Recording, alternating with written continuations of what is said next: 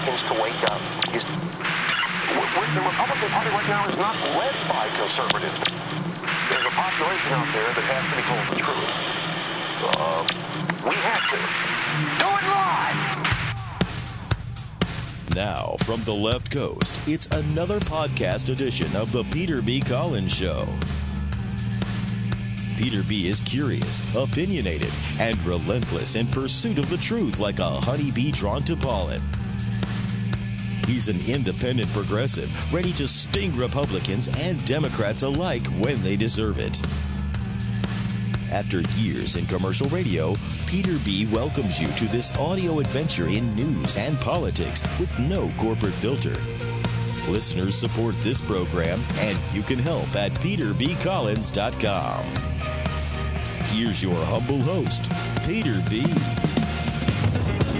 I'd like to thank the listeners who support the Peter B. Collins Show, including Carl Hesterberg, Greg Chavarria of San Francisco, and Rob Greenlee of Seattle.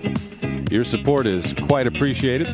And if you'd like to help, and you can, this program is distributed free, and your subscription is voluntary for as little as five bucks a month. Just log on to peterbcollins.com, and on the home page, there's that tab on the right that says You Can Help. And another way you can help during March here, when we're asking you to tell a friend, is to sit down at your little computer and send out a blast of emails inviting people to check out the Peter B. Collins Show at iTunes or peterbcollins.com.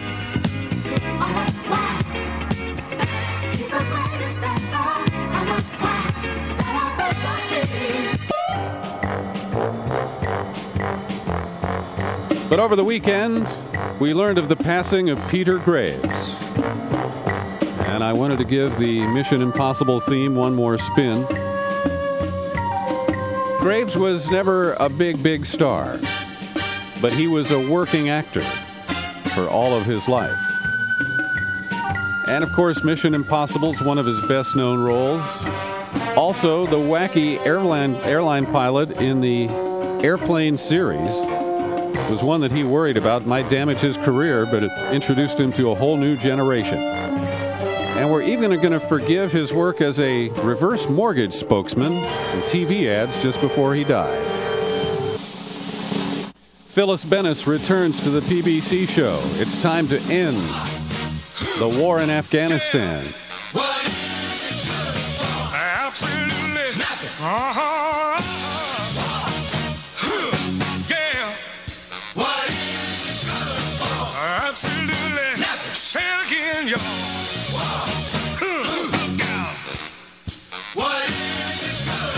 Phyllis Bennis, a fellow at the Institute for Policy Studies in Washington and also the Transnational Institute in Amsterdam. I hope that includes frequent travel to uh, the Netherlands. And Phyllis has uh, published a series of small books with powerful ideas. These are the kinds of things that fit in your pocket, are great if you uh, have a, a commute on a subway or a bus, and take on very critical issues. I am trying to collect the entire set.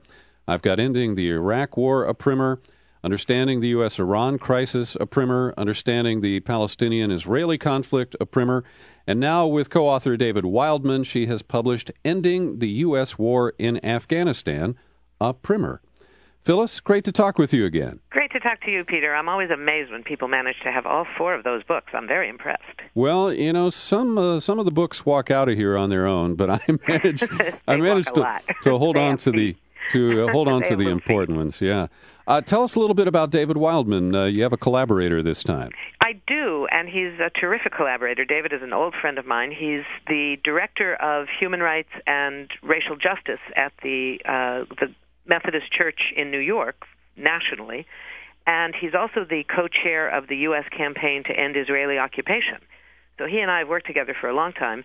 In the last couple of years, he's spent a significant amount of time in Afghanistan working with people there, and he came to the project with uh, much more experience on the ground in Afghanistan than I had. So I think we were a good team to put this little book together. hmm Well, before we wrap up today, I would like to ask you to comment on the latest developments uh, between Israel and Palestine Absolutely. and uh, Joe Biden's snub when he arrived in Israel recently.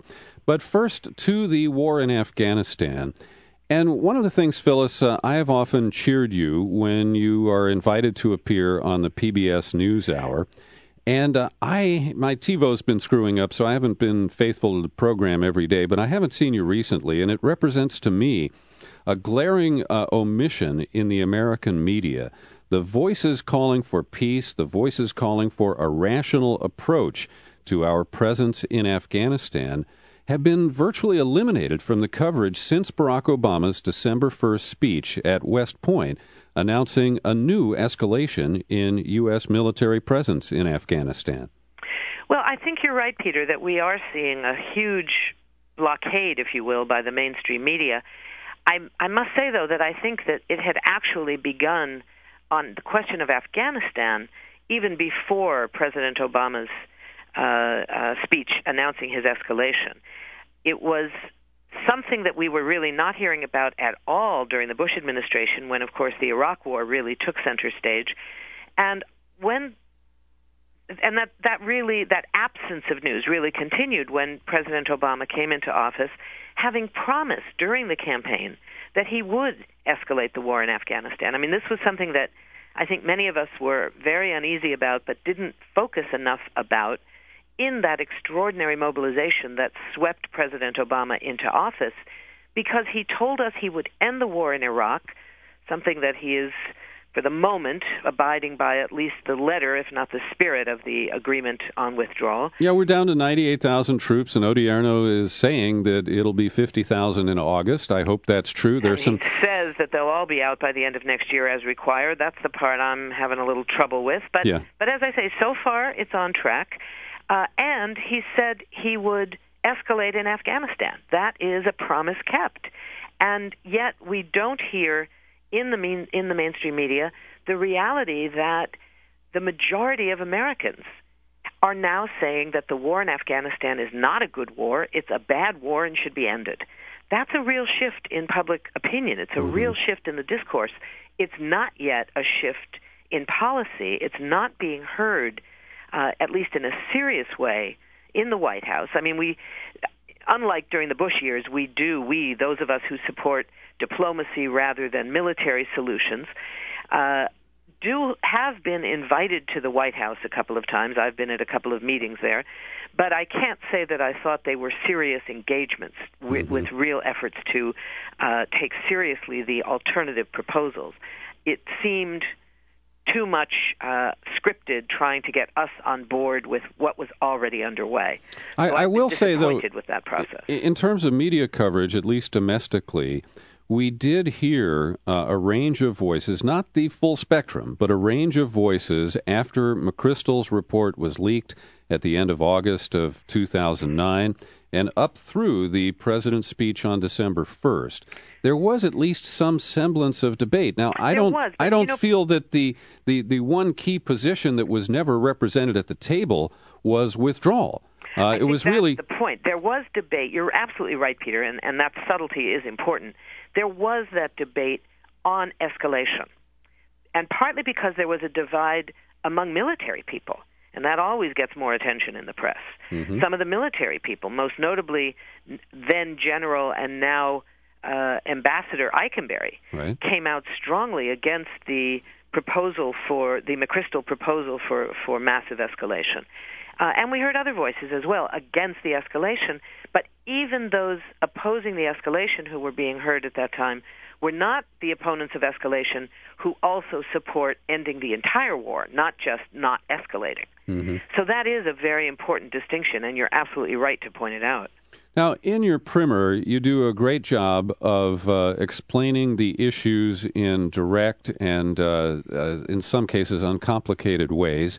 And you also do a great job of weaving in uh, quotes and uh, attributed comments to President Obama, both as a candidate and once he took office. Mm-hmm. And in there, we really hear the arguments that should be taking precedence that Number one, uh, this does not have a legal basis. Uh, we're essentially conducting another illegal war uh, right. without even uh, the the uh, charade or, or, you know some sort of sanction from the United Nations. we are in a lose lose situation, uh, attempting to shift our tactics to uh, counterinsurgency efforts. But we eh, continue to kill civilians uh, at, at a very alarming rate. We have an illegitimate government that we have closed ranks with in Kabul. Uh, and we continue to use uh, illegal or extra legal means, such as the targeting of uh, unindicted individuals with the aerial drones, and they are summarily executed. And so the, these are very troubling issues that really don't get aired out. We're, we're seeing a kind of uh, sports center approach to the coverage, what little there is, of the war in Afghanistan. Yeah, you know, you're you're raising all the right questions, Peter. What we're facing is an extraordinary investment of resources, most importantly, young soldiers that are being deployed across the world to kill people. And what we're hearing now in, in a new report that just came out only about Afghanistan, uh, sorry, only about Pakistan, where the number of drone attacks under President Obama is way beyond those under President Bush. One third of the people killed in those drone attacks are civilians. Imagine what that does to the popular view of who Americans are and why we're there among the Pakistani people who already, according to uh, uh, major polling information, already believe the United States represents the most significant threat to Pakistan, even more than India, their traditional competitor. And what we're hearing is we're there to make us safer. And yet, this huge investment of lives, the cost in the hundreds of billions of dollars this year, by September, we will be up to one over one trillion dollars in the cost of the wars in Iraq and Afghanistan since their beginning. And this year, we will spend a trillion dollars just this year on the combined military budget and the costs of the war. That money could be used so much better at home. You know, Peter, just the cost of President Obama's escalation, his sending 30,000 new troops, that cost about uh, th- 30 billion dollars. The, yeah. the soldiers cost about a million dollars apiece. That could pay for 600,000 new green well-paid union jobs in this country. Well, it What's could extend make us safer. It could extend health care benefits and health care, education, jobs. And the the bottom line is people say to me sometimes, "Yeah, but if it's keeping us safe, no price is too high." And the problem with that is number 1, some prices are too high when it involves other people's lives. That's not a way to make us safe. But the other part of the answer is it's not making us safer. It's putting us at greater risk because of the number of people that are outraged, antagonized, infuriated, devastated by the death of their parents, their children, their grandparents, members of their tribe, members of their community. And they are being killed by invisible drones out of the sky. What are people likely to re- how are people likely to respond to that? It's not going to be with rice and flowers in the street. Yeah. It's going to be with the creation of more terrorists for every one that we happen to get right.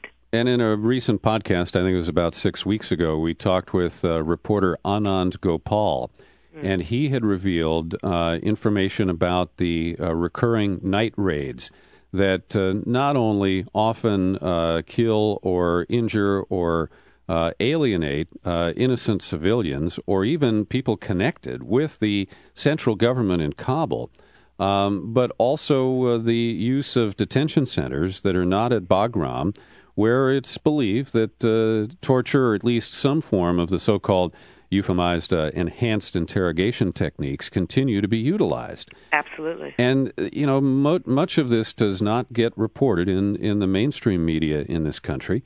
And so uh, people are, I think, lulled into a sense of complacency because Obama is not Bush. And, and they're willing to rely on that when you made what I think is the most significant point that his speech on December 1st at West Point was framed around Bush talking points, and it just infuriated me. Yeah. He, he referred to 9 11 and he conflated the Taliban and Al Qaeda.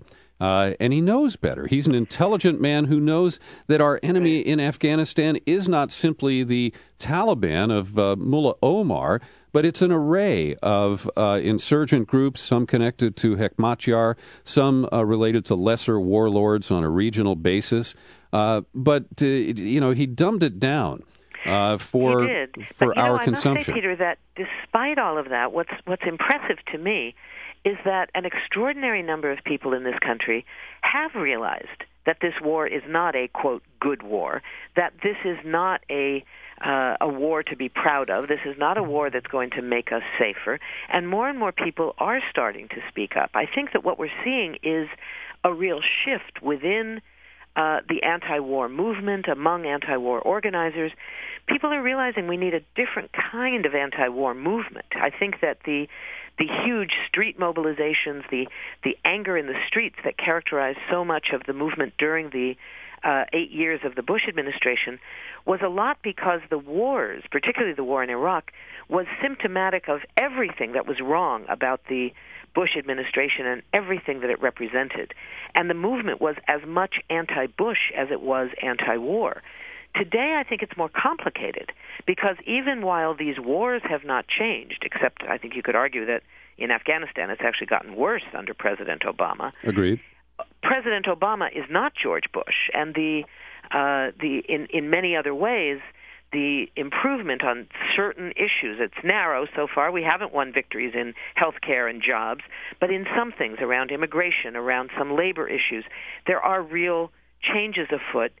And it, we have a, a different reality. So I think people are struggling to figure out how do we mobilize against these wars in this period. And I think one of the things that we're looking at is the kind of mobilization that says that opposing these wars means focusing on the cost of war. And that means that we recognize that the movements that are rising against the economic challenges we face, against these economic crises, and for economic justice, whether it's for jobs, for health care, for education, for, for uh, money for, for dealing with climate change, all of those issues, that broad movement is going to be the centerpiece. And within that, there will be a component that's focusing on the militarization of our foreign policy and the, the cost of military spending, uh, and looking at those comparisons like the one I mentioned earlier, the the um, the, the thirty billion dollars we're paying for the escalation that could instead be used to pay for six hundred thousand new green jobs. The fact that for every soldier we send to Afghanistan for one year, that cost is a million dollars. That could pay for twenty good, well-paid union jobs. I think those links and that kind of uh, involvement, we're going to see more involvement, I think, from the unions, much more than we did over the over the eight years of the Bush administration and the mobilization against wars at that time. Well, a, a couple of comments on that. First, um, I have uh, coined an idea uh, that's built on the uh, the the, the way they called Reagan the Teflon president. and I suggest that there's a new and improved product from DuPont that uh, Obama has called Leftlon. And it prevents any attacks from the left from sticking. And it kind of uh, diffuses uh, any momentum uh, from people who voted for him and who generally support a Democratic majority from confronting him on this issue.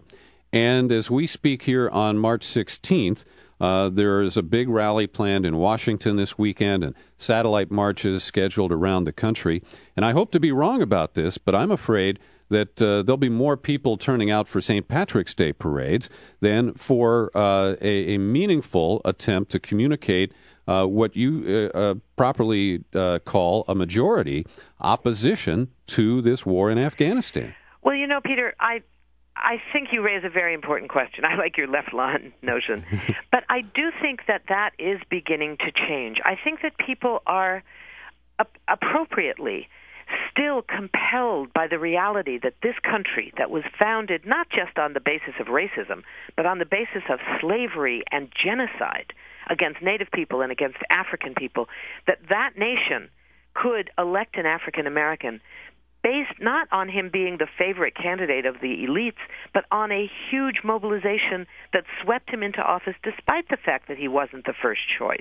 He had been vetted, he was acceptable, no, no doubt, but he wasn't the first choice. And that was a huge accomplishment.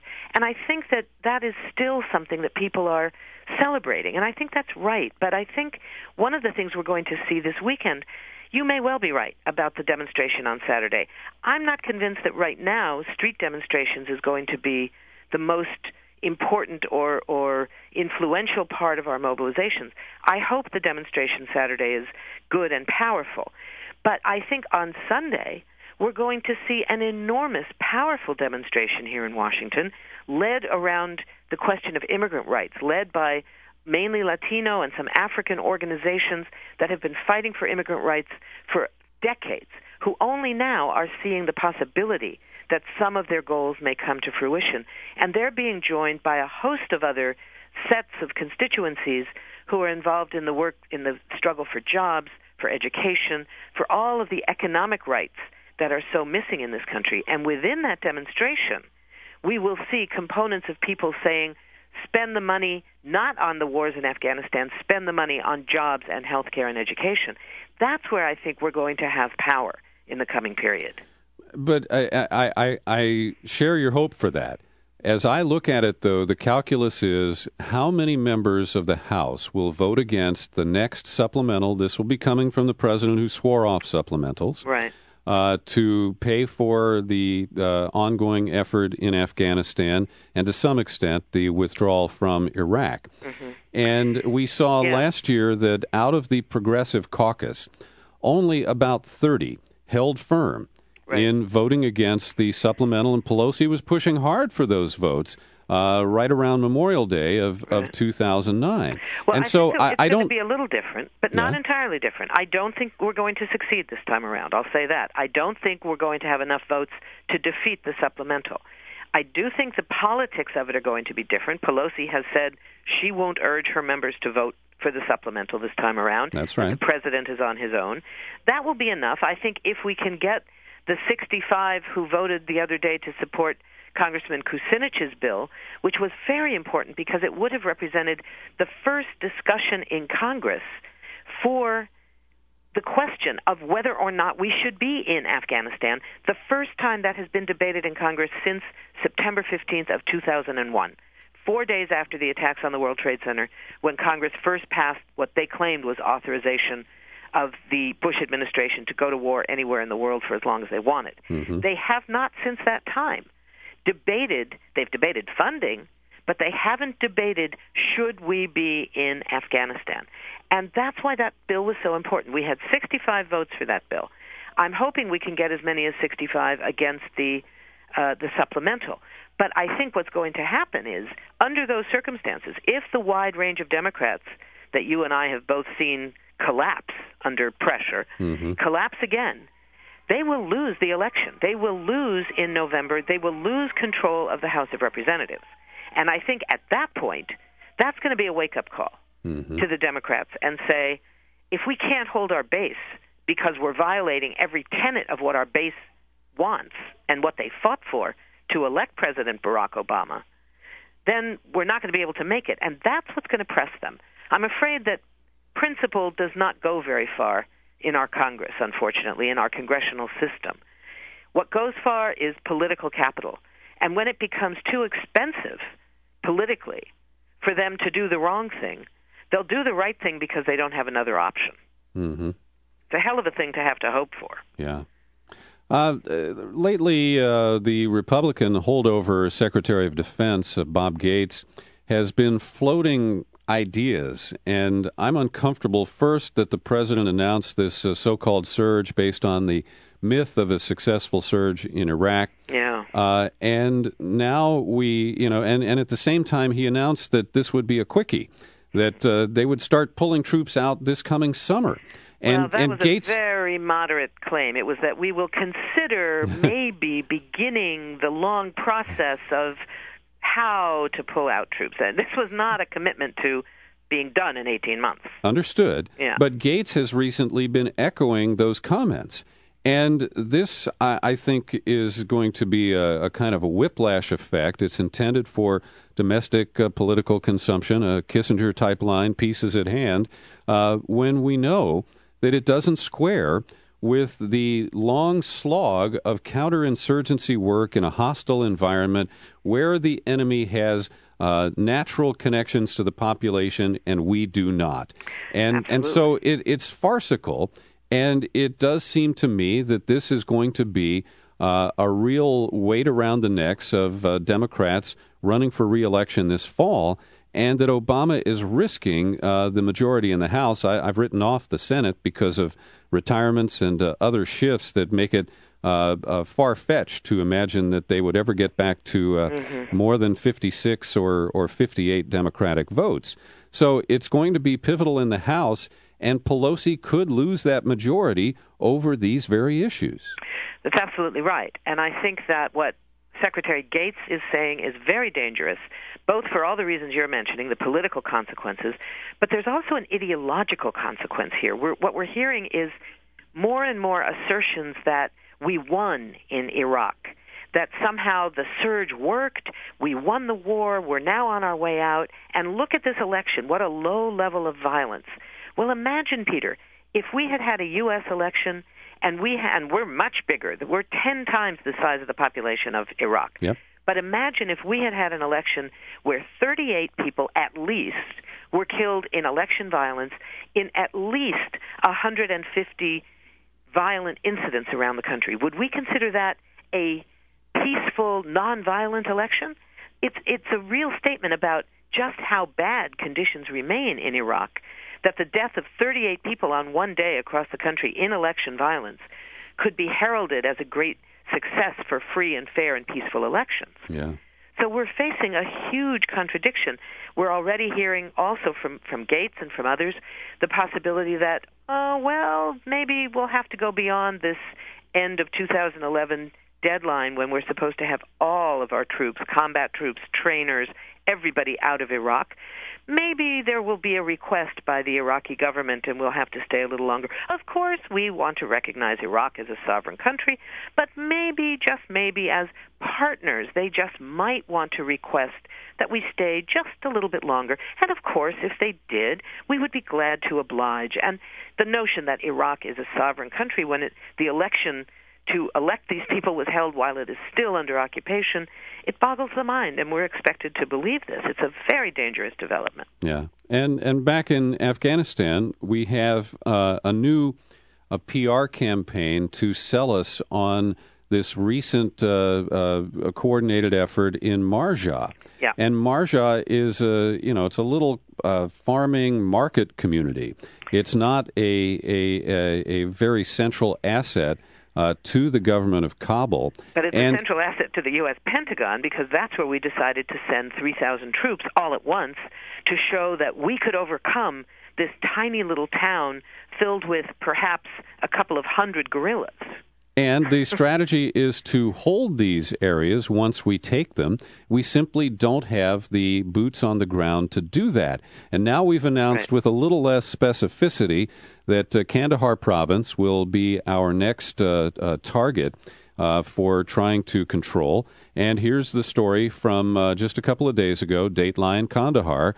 The Taliban called their deadly bomb attacks on Kandahar a warning to NATO's top general that the insurgents are ready for the next major offensive in their heartland. And what's unusual is that the Taliban, uh, at least that's what we call this array of insurgent forces, but uh, these these people uh, bombed civilians, including ten people who were killed at a wedding. And so they're now escalating their tactics with less regard for the civilian population and more of an effort to tweak uh, the U.S. and its uh, phony coalition. Absolutely, and of course, the people who pay the price are the people, the ordinary civilian people who live in and around Marja or elsewhere in Afghanistan, because everywhere that the U.S. and NATO troop presence rises, the number of insurgent attacks rises as well. In this case, the only difference is it's happening before the U.S. even gets there. Uh, my guess is that there will be an, another further escalation of these kinds of attacks before the presence of the U.S. and NATO troops in force. By the time they get there, the insurgent forces will likely have, quote, melted away. It's the mm-hmm. expression they like to use, right. which really means that these part time guerrillas who just happen to be part time farmers who happen to live there will melt back to their farms and families. Mm-hmm. And that's and then we will see the declaration, no doubt, of a huge victory that we wiped out the Taliban. They're gone. It's like, yeah, because this week they're putting on their farmer hat instead of their guerrilla hat. And it's a question of who controls the territory. Well, the answer is the people who live there and the people who fight with, for, and about them who come from there, who speak the language, who have the ties. And we don't. That's the bottom line. We are the invaders, not them. There was an extraordinary moment, Peter. I don't know if you saw this. It was in a uh, Senate Foreign Relations hearing, somewhat a committee hearing, uh, about, oh, it must have been about three months ago, I guess. And Admiral Mullen was testifying, and one of the senators asked him in this very sort of sarcastic, snarky voice, he said, So tell me, Admiral, uh, how many tanks do the Taliban have?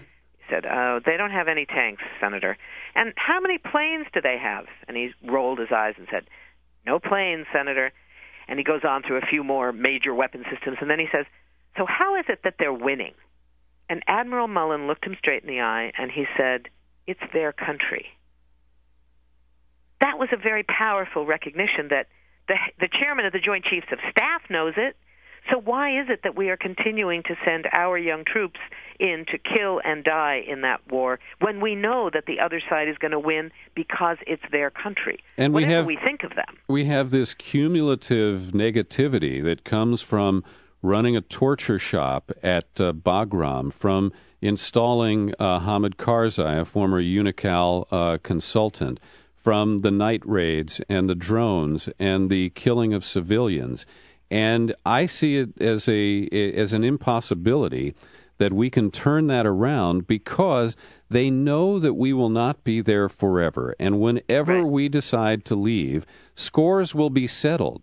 And the locals who collaborated with the occupying Americans know that they will pay a severe price, perhaps with their lives. Absolutely. And so w- there's no calculus that I see that would allow us to prevail in the long term. I think you're right. One of the things that that Pete, that David and I talked about in our book is that something that's known by Afghans and has been known for centuries is that they are in a very weird position in the world. They don't have a lot of indigenous resources. They don't have huge pools of oil and huge deposits of natural gas. They have bits and pieces of little bits of oil, a little bit of gas, a few gems here and there, but they don't really have anything that makes them worth uh, going to war for, but they have this strategic location. Location, location, location. It's real estate all over again.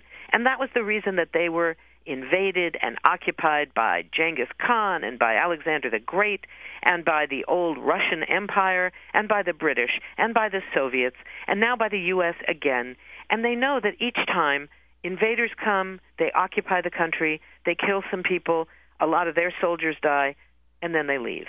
And it's so a matter of for them is how long is it going to take the Americans? right which winter will see the departure of Exactly. the because we you know we only fight during the good weather. It will be the winter of our discontent. One more about Afghanistan, and then I want to get your thoughts about Israel Palestine.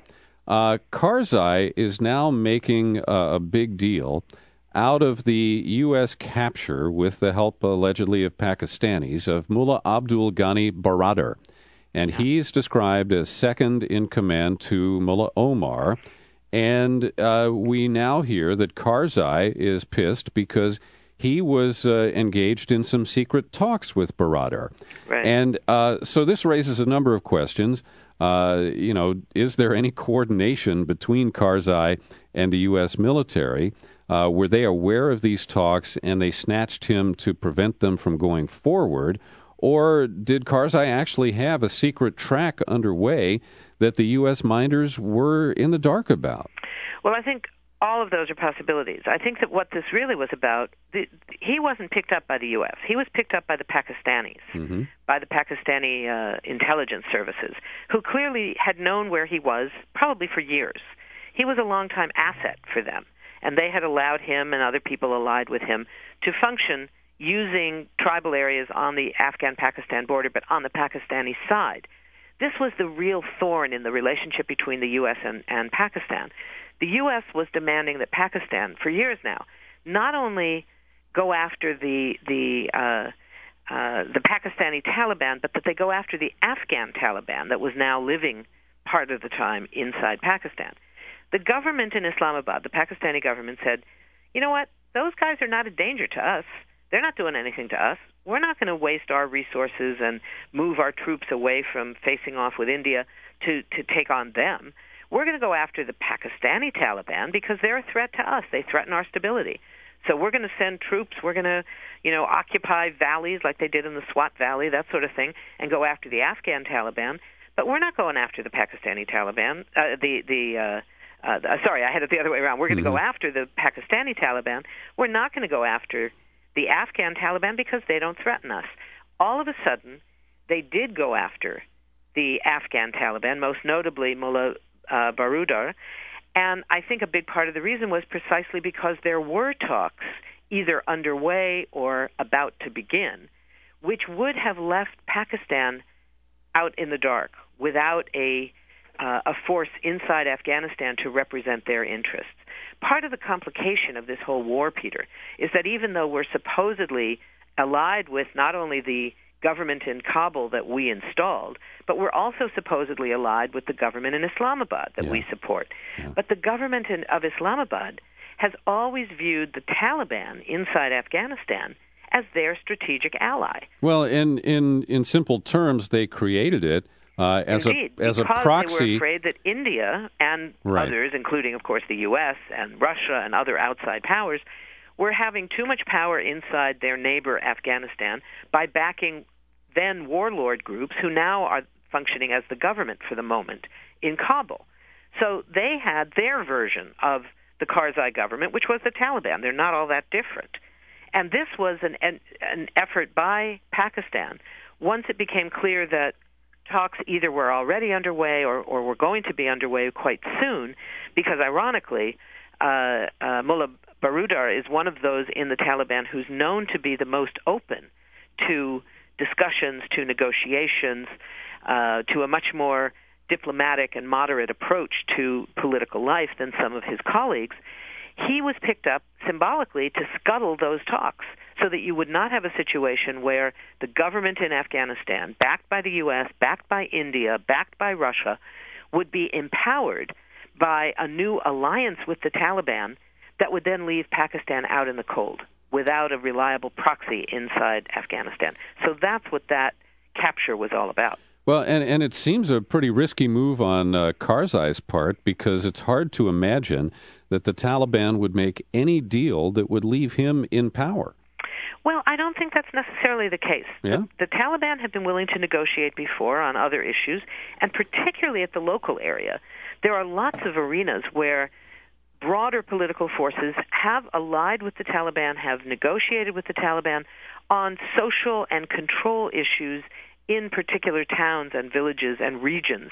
Uh, the question of building schools for girls, for instance. It's not uniform that the Taliban opposes that wherever it happens. It's a question of how it happens. Now, there are certainly some Taliban commanders who are rigidly, dogmatically uh, uh, against girls' education, but they're not the majority and they're not the national leadership. At the national level, at the local level, when people can engage in a serious way, in a respectful way, respect is a key component of, of uh, Afghan politics in this context, the arrangements can be worked out. Uh, and so I think that it's not at all unlikely that negotiations, serious negotiations with the Taliban, that would leave significant power for Karzai's government. Whether he would remain titularly in the same position, not sure. Mm-hmm. But I think that level of negotiation is definitely a possibility if the U.S. allows it to go forward on Afghan terms and not on U.S. terms. We could go on, and I do want to encourage people to pick up the new primer, Ending the U.S. War in Afghanistan, and particularly give it to a friend who doesn't really understand these issues or might have a kind of just a knee jerk uh, position that this is the good war, uh, because I think there's very important information, very well explained in this small book with, uh, with the big ideas.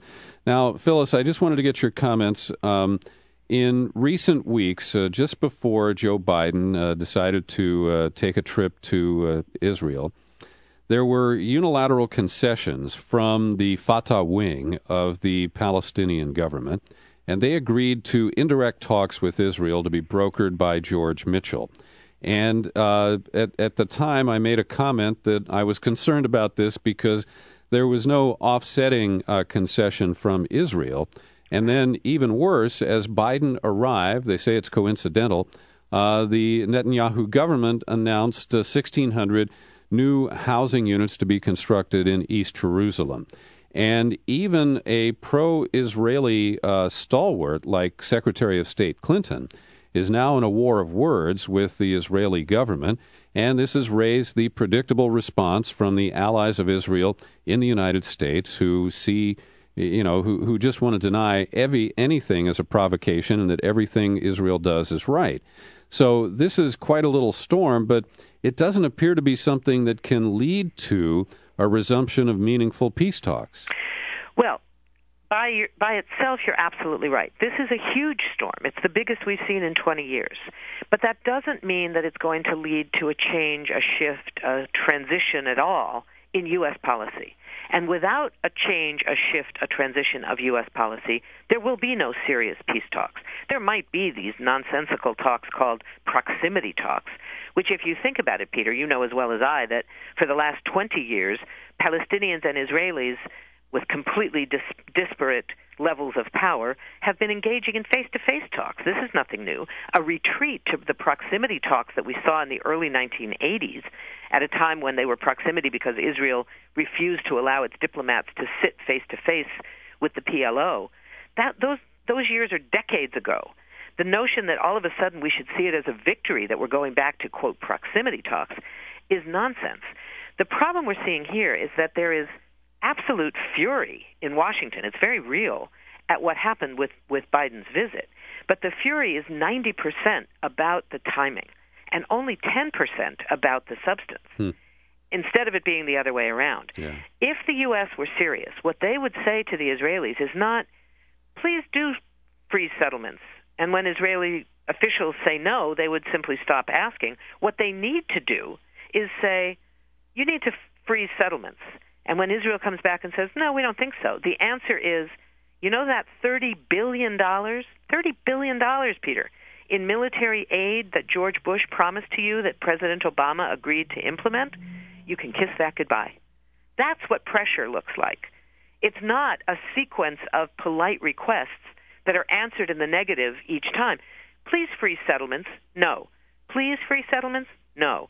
Please freeze a few settlements. No please freeze a few settlements, exclude East Jerusalem for just a little while. Hmm. Maybe. no. That's what we've seen. And then you stop asking. That's not pressure. And so is AIPAC going to win this one in Washington? This time, I think it's a big question. I think there are some members of Congress who have stopped being afraid of AIPAC. AIPAC has shown itself that despite its access to huge amounts of money, through which it can threaten to uh, fund the opponent of any member of Congress running for reelection, which is every member of the House, uh, who might vote against them, they can no longer deliver the votes of the Jewish community. I don't think AIPAC ever really represented the Jewish community and never represented Jews like me, for sure. But they didn't represent the majority of Jews, and now it's becoming more obvious. In the 2008 presidential votes, not only AIPAC, but every other major pro Israeli Jewish organization recommended voting against President Obama in, in all of the primaries and in, in for, for many in the general election. Despite that, 78% of Jewish voters voted for Barack Obama hmm. in the election. Now that's huge. It means that AIPAC's threats are becoming more and more transparent.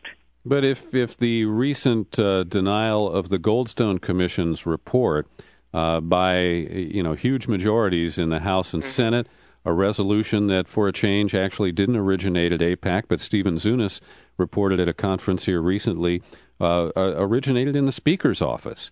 Uh, it, it, seems that that connection is still very strong, and so I, I want to see a shift and and a little more balance, uh, particularly on the part of uh, members of the House. Uh, but I, I haven't seen it surfacing well, so I, far. I think you're right, Peter. There there was one small victory in that horrifying debate over the Goldstone resolution, which was that despite the very low number of votes against it, those who did vote against it gave incredible, powerful, moving, strong, and fearless statements on the floor of the House during that debate. I had never seen that before.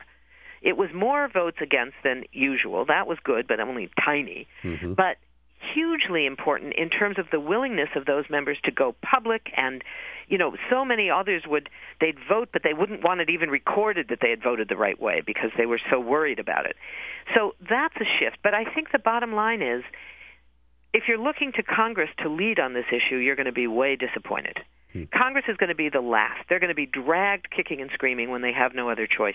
The discourse on this question is changing dramatically.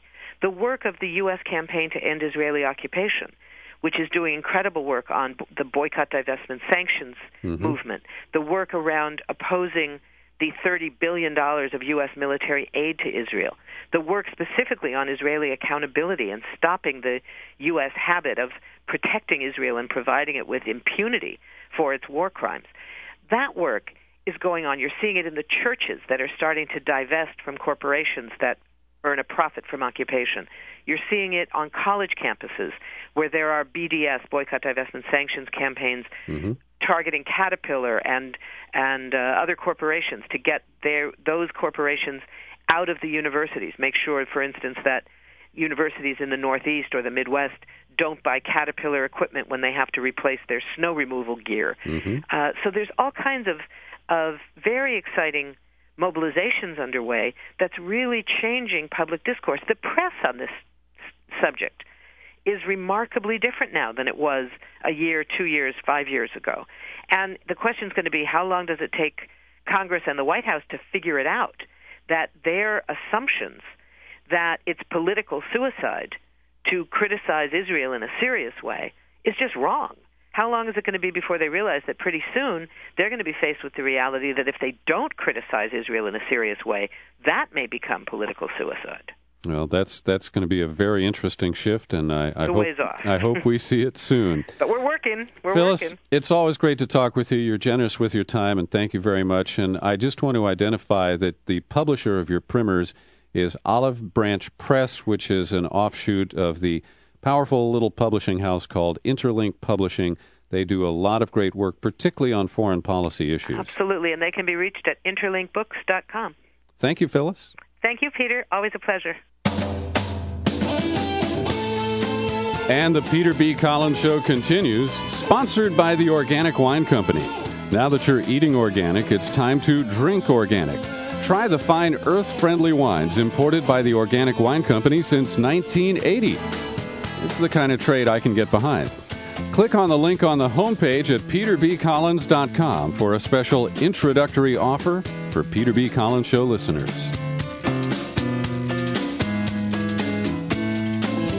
And joining me now to talk about free trade and his new book, which is succinct and candid Free Trade Doesn't Work why, uh, actually, what should replace it and, and why. We're joined by Ian Fletcher. He is an adjunct fellow at the San Francisco office of the U.S. Business and Industry Council. That's a think tank that was started in Washington way back in 1933. He got his degrees at Columbia University and the University of Chicago. Ian Fletcher, welcome to our program today. It's good to be on. Now, this is a controversial subject, and you don't mince any words. Uh, you're pretty clear about your position. Uh, and you work for this uh, Business and Industry Council. Are you a popular guy in the, the halls of uh, this think tank? Well, we're just about the last of the uh, business associations in Washington that support America's traditional protectionist policy. So the organization I work for is definitely behind me, yes. But mm-hmm. you're correct that in the larger world of business lobbyists and think tanks in Washington, we are kind of an outlier. Yeah. Now, as a way to uh, ease into your book, I wonder if you'd offer some comments about this long running dispute that appears to have recently been settled regarding the uh, construction of a new fleet for the United States Air Force of uh, these tankers that refuel fighters and mm-hmm. other planes mm-hmm. in midair. Mm-hmm. And this has been a long running struggle between the uh, European consortium that uh, produces the Airbus, mm-hmm. that's the plane that uh, consumers are familiar with, mm-hmm. and uh, Boeing and Northrop. Mm-hmm. And uh, it appears that we're now coming down on the side of uh, of building these planes in the United States. And uh, there, there are a number of factors even before we get to the economic issues, and that includes that we want to maintain the capability uh, to produce uh, the latest type of, uh, of aircraft for the Defense Department that uh, we want to preserve our own uh, security interests and the integrity. But what are the economic factors here that drive this beyond the pork barrel interests of the politicians whose districts uh, get jobs and revenue from the construction of uh, military hardware?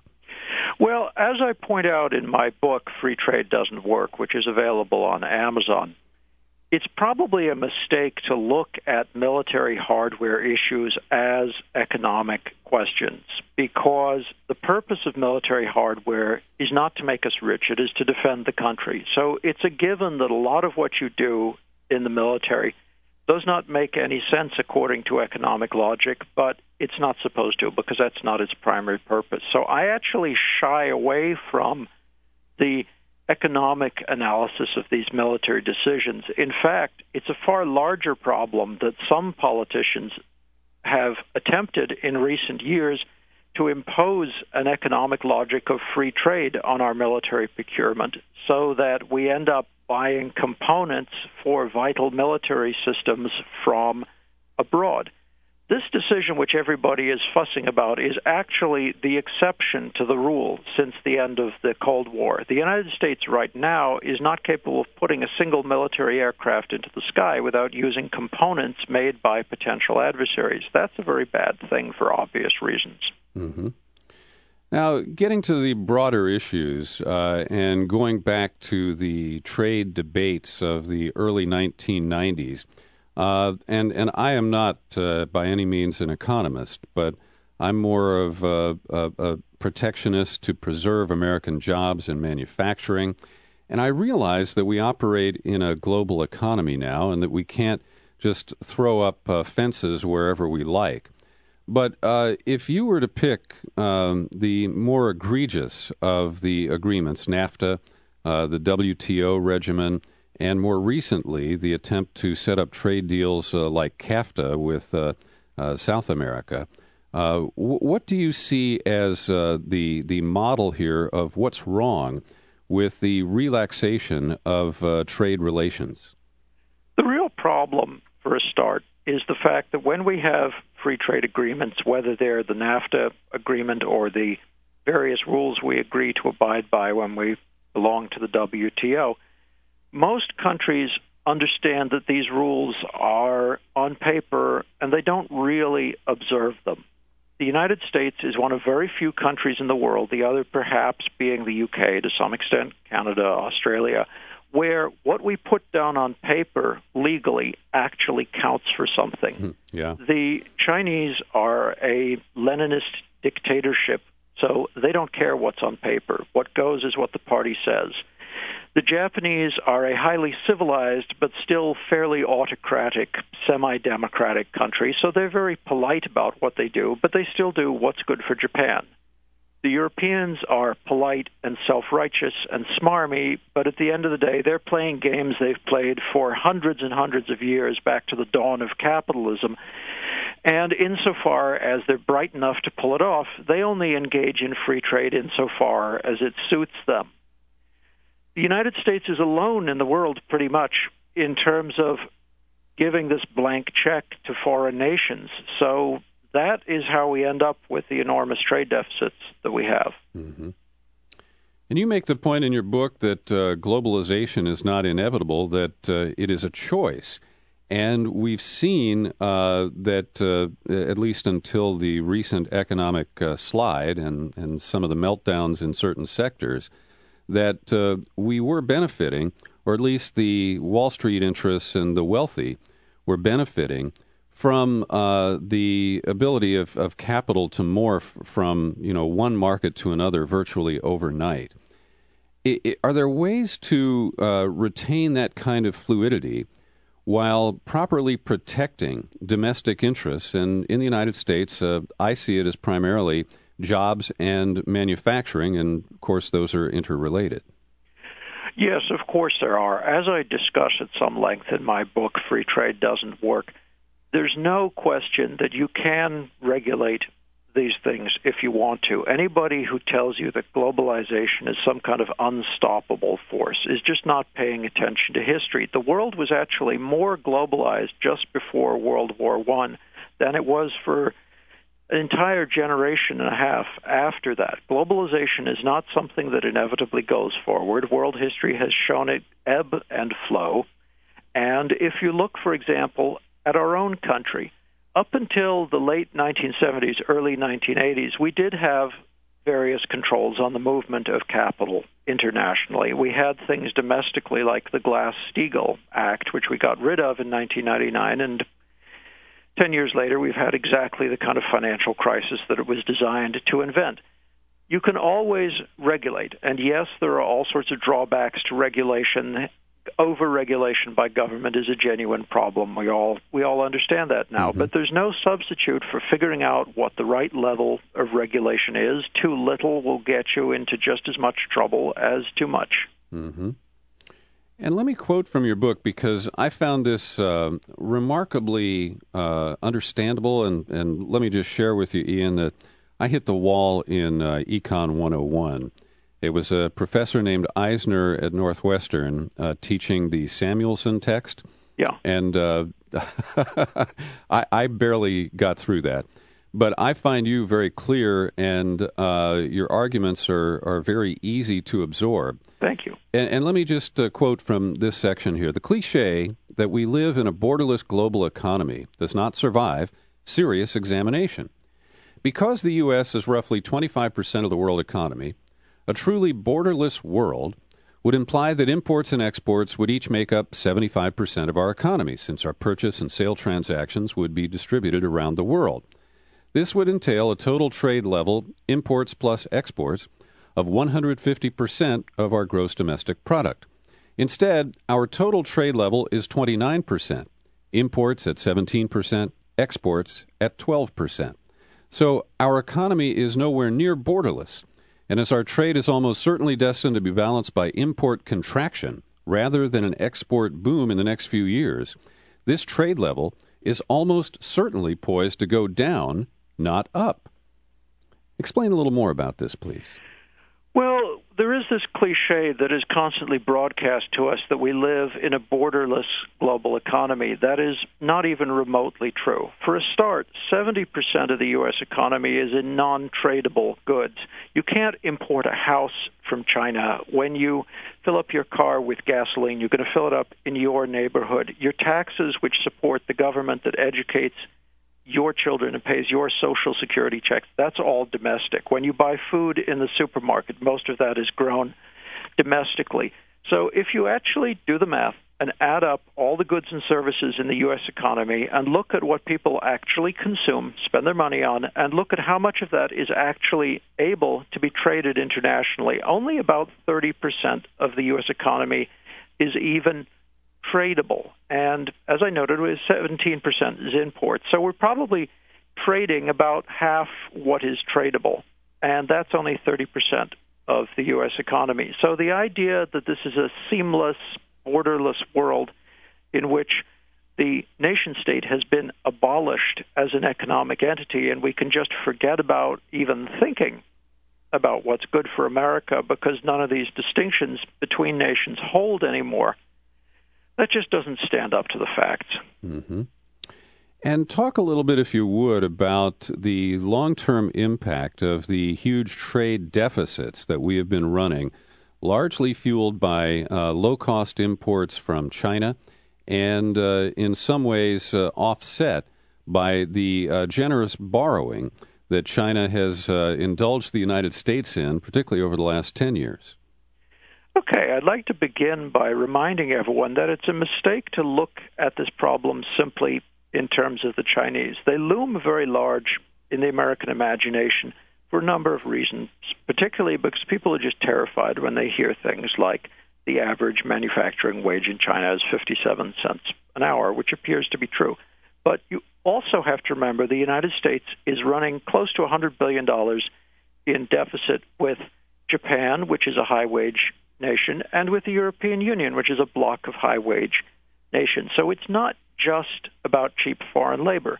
The good news there is if a country like Germany, which currently pays higher manufacturing wages to its people than we do for the obvious reasons that Mercedes Benz is not bankrupt the way General Motors is. Mm-hmm. If they can make a go of it in this ultra competitive modern world and run trade surpluses and still have the kind of wages that they're used to, there's no reason that we can't.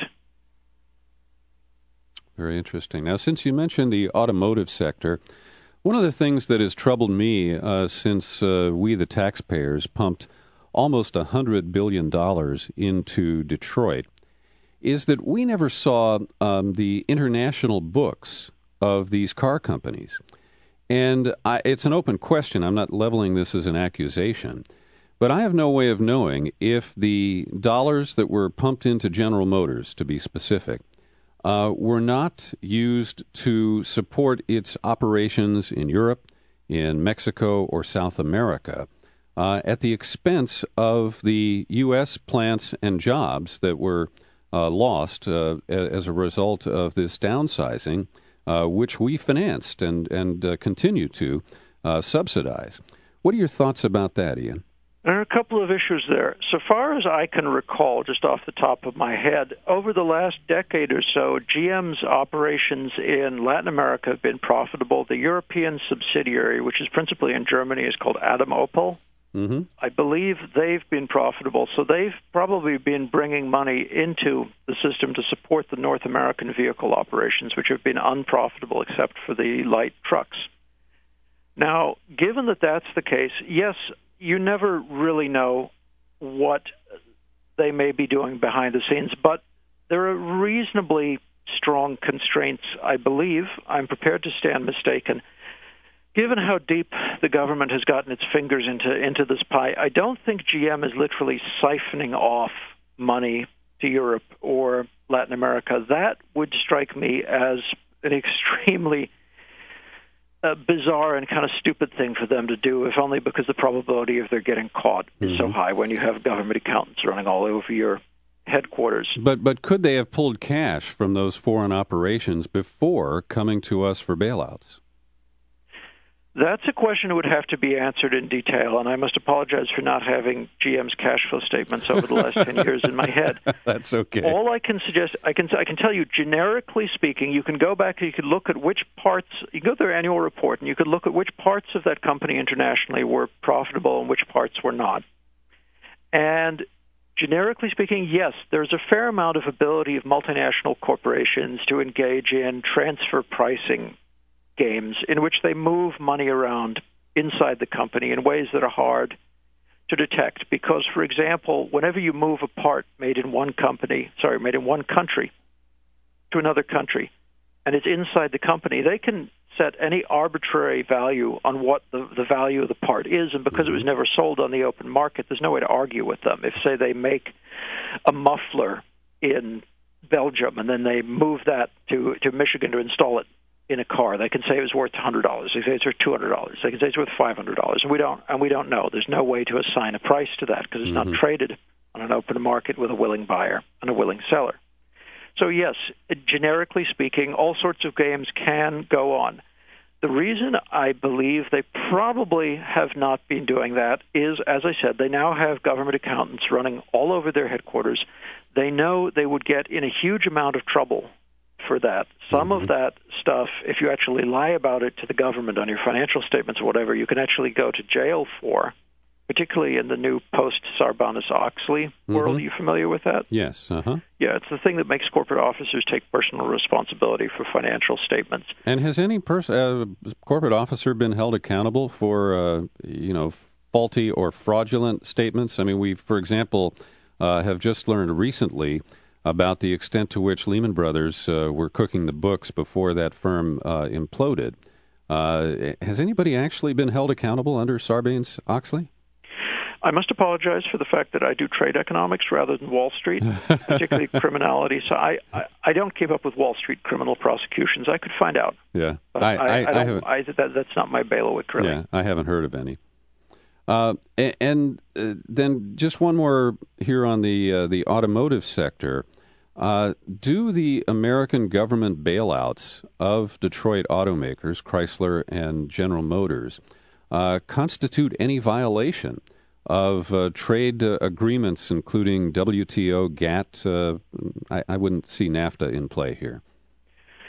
Sure, they do. As I point out in my book, Free Trade Doesn't Work, which is available on Amazon.com, our bailout of the auto sector is chock a block full of subsidies, which are just blatantly illegal. The irony of this is that, one, this grievously undermines our ability to criticize any other nations for the subsidies that they have long employed.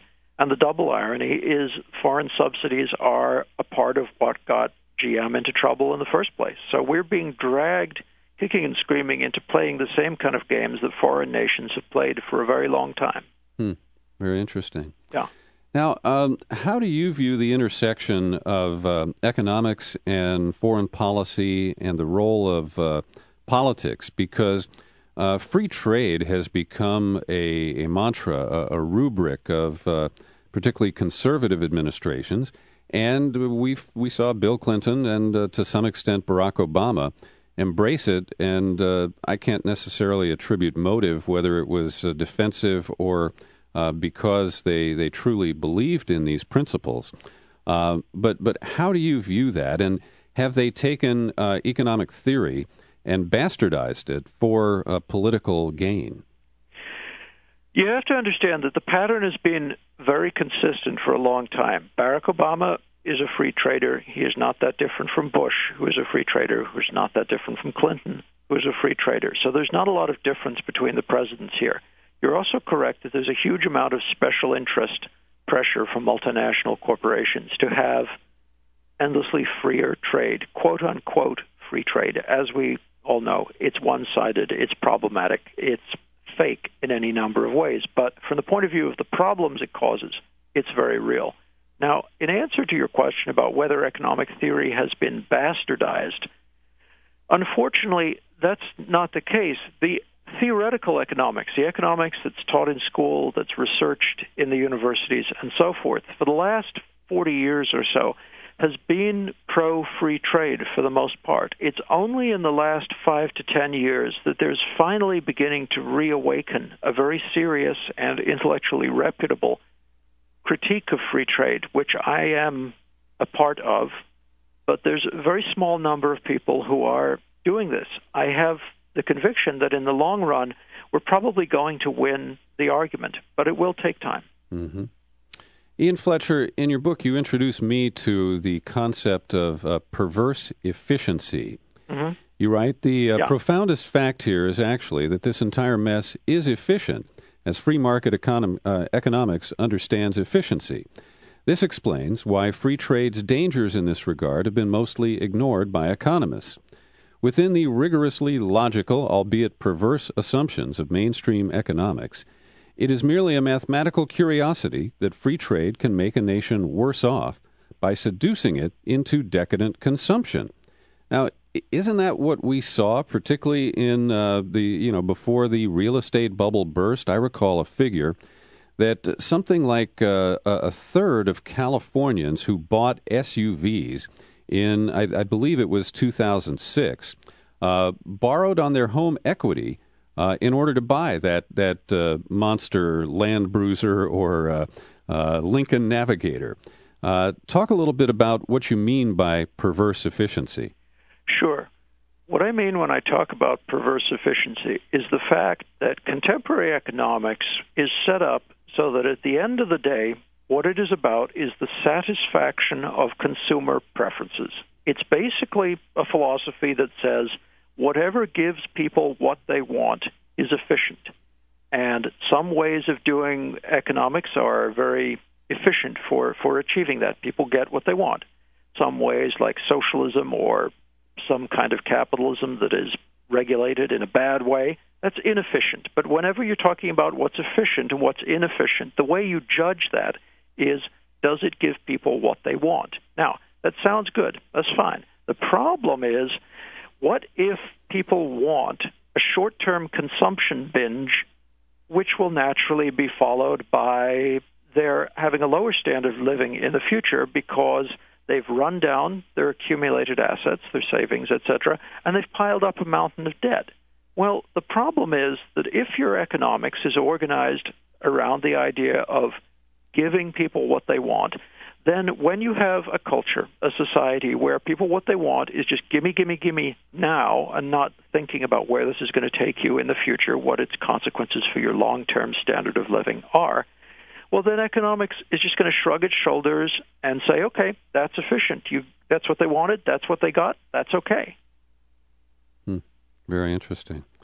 Now, uh, how do we unravel uh, this this whole system that we have shifted to a free trade model, and what are the acceptable models that uh, value uh, the nation state that uh, allow us to uh, try to reflect our self interest to a higher degree, and in particular to preserve American jobs and the American middle class?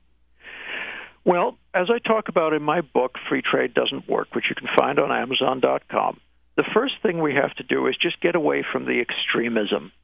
Nothing that I have to say is against trade per se. Trade is beneficial. Human beings have traded for thousands of years. There's good reason to have imports, good reason to have exports, but trade is not the same thing as free trade. Free trade means trade under laissez faire rules. It means deregulated. It means a road with no lines painted on it. There's no way that in our domestic economy, Americans have taken pure 100% laissez faire seriously for more than 100 years. I mean, you'd have to go back to 1880, 1890 to get back to the era when we had no labor laws, when child labor was legal, there was no minimum wage, when you could do anything on the stock market and not go to jail, when there was no laws to prevent banks from collapsing. That that's the old laissez-faire world of the 19th century, and nobody's believed in that domestically for about 100 years. So it doesn't make any sense to apply that extremely aggressive ultra free market 100% philosophy to international trade. That's my first point. The second point is we've got to stop being the odd man out in the world.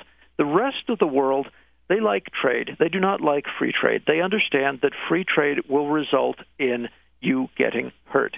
So we need to understand the kind of games that the rest of the world plays to impose some moderation and reasonableness and protection of the national interest on their trading system. And we need to start looking at what the Europeans, the Japanese, not so much the Chinese because they're a dictatorship and they're a developing country, but we need to look at the other countries that are on our level economically. And we've got to look at how they keep a handle on their trade situation because frankly, they're doing better than we are with respect to trade at this point. The third thing I would say is if you're looking for a straight answer packaged solution, there's any number of ways to skin a cat, but I know people want to have at least one straight answer, so I give one in my book.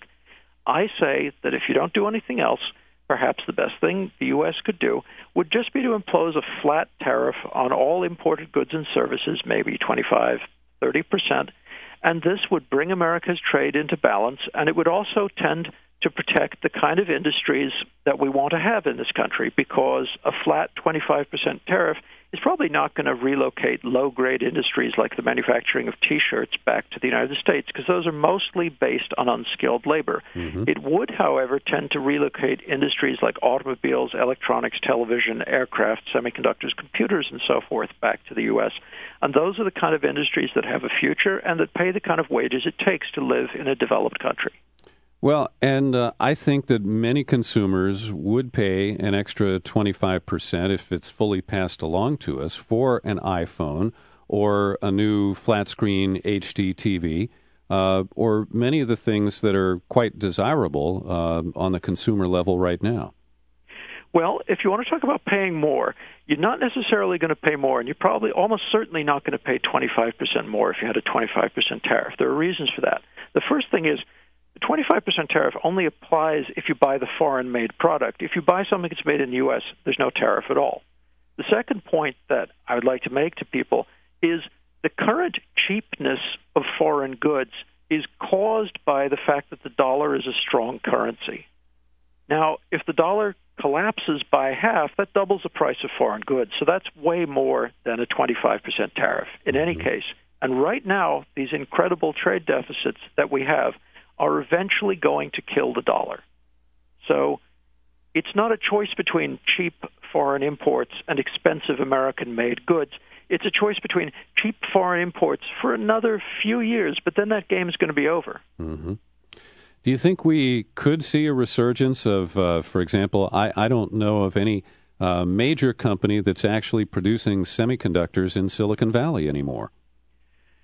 Well, the physical fabrication in uh, Silicon Valley, there are still a couple of uh, fab- fabricators, and there's certainly uh, fabricators in the U.S. There's only you're correct that the there's very little being built anymore. The only silicon fabrication plant that's uh, been started this year is actually in upstate New York, where they're uh, building a second location of the Sematech consortium around Rensselaer Polytechnic Institute, which is a good engineering school in mm-hmm. Troy, New York. So, other than that, there are about, uh, I think, 15 or 16 major semiconductor plants being built in the world, being started this year, and only one of them in the United States.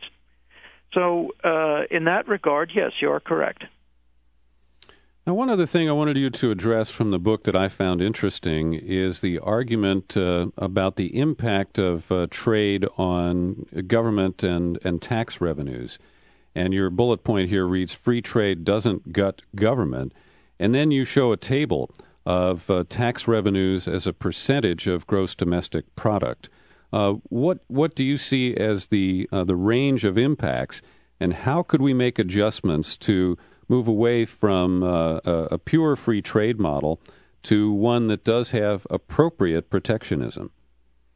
Well, the solution that I suggested in my book is a flat tariff one of the benefits of a flat tariff is that it takes the political mischief out of the picture because mm-hmm. one of the problems that we're constantly confronted with whenever you propose protectionist measures is that it's just going to result in favor trading and tariffs being applied to those industries that are politically powerful on Capitol Hill, which is obviously undesirable and very corrupting. That's one major reason why I'm in favor of a flat tariff. Mm-hmm. Now, if I could, I'd like to ask you just to comment on a couple of recent uh, issues that have been in the news. Uh, in particular, the problems in Greece and the way that its Euro partners have, at least uh, in the short term, stepped up uh, to loan money to Greece as it imposes uh, sharp austerity programs that have led to uh, people in the streets. is this fix sustainable? And have we properly identified the cause? And are American investment bankers uh, at the center of gaming uh, the Greek economy and using kind of Enron offshore, off books uh, tactics to hide the extent of uh, the debt load that Greece was carrying? I think that it's fairly clear at this point that American bankers on Wall Street were complicit in helping the government of Greece to borrow more money than it should have by, as you say, cooking the books. And one of the dangers of modern finance is the complexity of what they do is so great that if you're determined to do something and pretend you're not doing it without literally breaking the law, you can engage in that kind of sleight of hand very easily. That's different from the way things were as late as, say, 1975, 76, when stocks were stocks, bonds were bonds, debt was debt. And whatever you did, and they did make mistakes in that time too, but whatever you did, you could tell what it was. And it was fairly easy for governments to set clear limits on what you were allowed to do because there wasn't this kind of shell game of assets constructed upon assets upon assets upon assets, which is really a game which was last played in the United States in the 1920s, which mm-hmm. is why we had all the reforms of the 1930s, like the Glass Steagall Act and so forth. Yeah. It is a mistake to allow the financial system to become so complex and so opaque that you can't tell what anybody's doing. Well, and it seems that those in charge didn't know what they were doing. Well, the problem is that in the 1920s, when these games were sort of first put together, and they had a huge bubble in the 1920s, which collapsed, They then put regulations in place in the 1930s, FDR and the New Deal, which said this is still a capitalist country, but there are limits on what you're doing. And in particular, you can't do anything which is so complex and slippery and opaque that it's impossible for the Securities and Exchange Commission and the Treasury Department and the IRS to keep an eye on you, to keep you out of trouble. Mm-hmm. Now, from then on, up until the 1990s, you had 50, 60 years in which that was just part of the consensus in how this country operated. It wasn't a liberal, it wasn't a conservative thing. Ronald Reagan made no attempt, for example, to undo all that. Ronald Reagan, the great communist, right? Yeah. Okay, he, he was he was perfectly fine with all that stuff. In the 1990s boom, you had both an economic bubble and you had a kind of romantic mythology coming out that because of technology, because of computers, somehow the free market had been perfected. And we could now rely upon the financial markets simply because they are free markets, that they're always going to do the right thing. And if the prices of financial assets go up, that can't be a bubble because there are no bubbles because the market is always rational. And you have guys like Milton Friedman, the famous economist at the University of Chicago, providing intellectual and philosophical rationalization for this.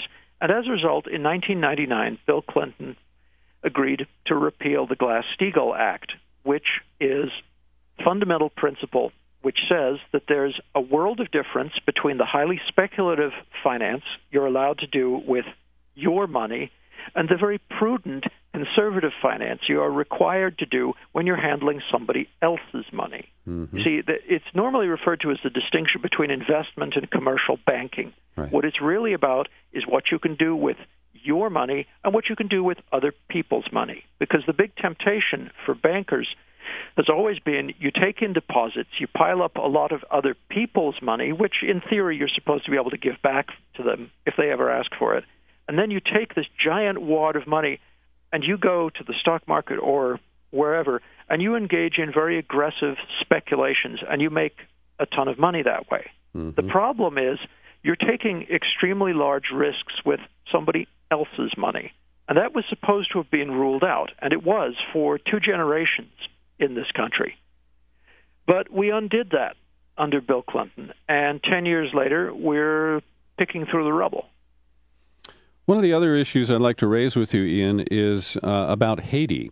Uh, because uh, historically, you know, it's been a, a country that could never uh, climb out of the massive debt, uh, starting with the French and then the uh, Duvalier, Duvalier kleptocracy that uh, reigned there for many years.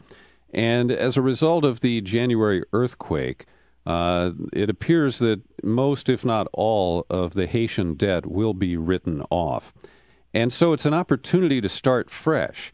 Uh, but we've seen that uh, it was a regional low cost manufacturing center for clothing and other goods that require uh, simple labor.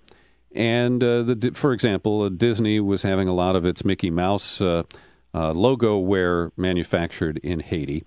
Is there a way to build that economy on a model that you would see as both in the self interest of the Haitian people? and sustainable in terms of international trade? Sure. If you look around the world and you want to deal with the problems of the third world, the thing you have to do is look at those third world countries that have been successful. Now, in Latin America, it's not too far from, from Haiti.